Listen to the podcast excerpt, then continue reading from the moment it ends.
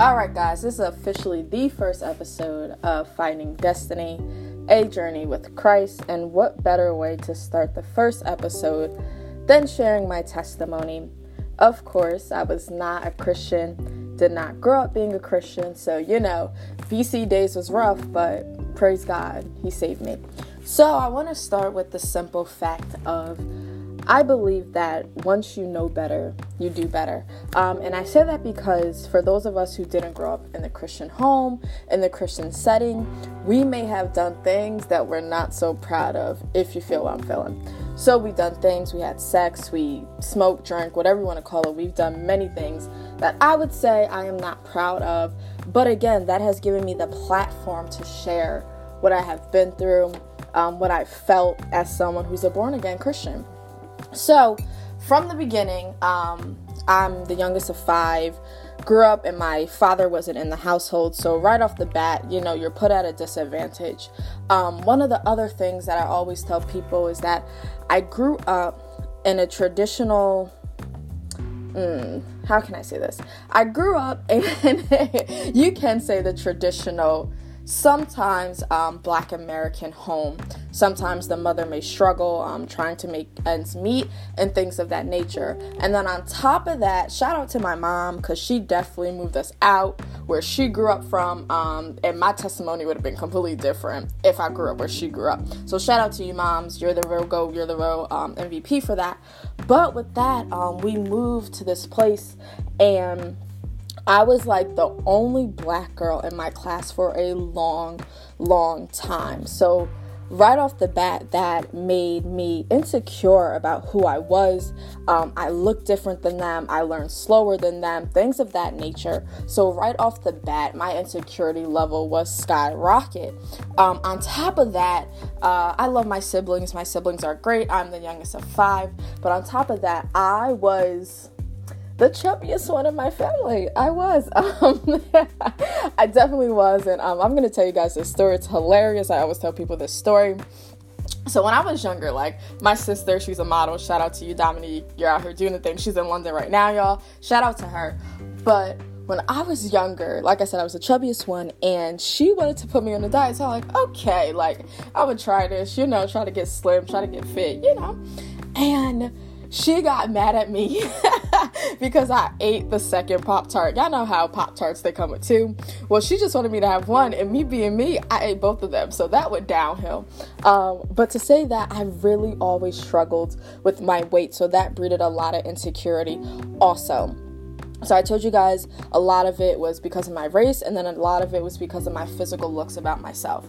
So going into that, anyone knows a young teenage girl, once you start getting attention, it can be downhill from there. So I would say that this is the biggest part of my testimony that I want to share with you guys is the simple fact that I fell deeply into sexual immorality. And when I mean deep, y'all, I mean, deep, deep, deep, deep, deep, deep, as deep as it can get. Um, I'm definitely not going to share all detail, but I will say during that time, I was searching for something so much deeper, searching for purpose, searching for meaning, searching for just feeling that somebody loves me, feeling that somebody wanted me, feeling that I was enough, feeling like somebody was there for me. So all that turned into me searching for that in males. I felt like that physical attention, that physical love of them showing me like you're attractive, things like that really, really got to me. So I let that basically lead my life from what grade? I was young, y'all. I was like eighth grade it was like seventh, eighth grade, um, and then it was my sophomore year, and my sophomore year of high school. So I started going to church um, when I was in eighth grade, but I was still cutting up. So like I was going to church on Sundays, but I was you know making it do what it do Saturday night and showed up to church Sunday morning. Um, so it was like my sophomore year of high school, and people. I had like a name and stuff like that, but people knew I went to church, and it was weird how it like changed and things like that.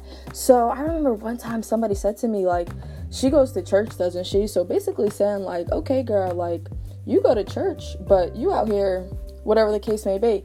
And granted, I would say nowadays, you know, we would call that judging or things like that. But I would also say that's like someone kind of doing like a fruit check like okay like you're doing one thing and it's not lining up with what you're claiming so that was a real reality check to me i was like oh my goodness like people know that i go to church on sunday but they don't know or they know other things also so was my sophomore year of high school i was like okay god like I really want to do this. Like, I hear people giving testimonies about you. I hear about how good you are. And it was this couple. Um, shout out to Rob and Jen Gonzalez because they probably don't know this, but they were actually like the real motivators for my walk with God. Um, they're a great Christian couple, young, married, all that stuff.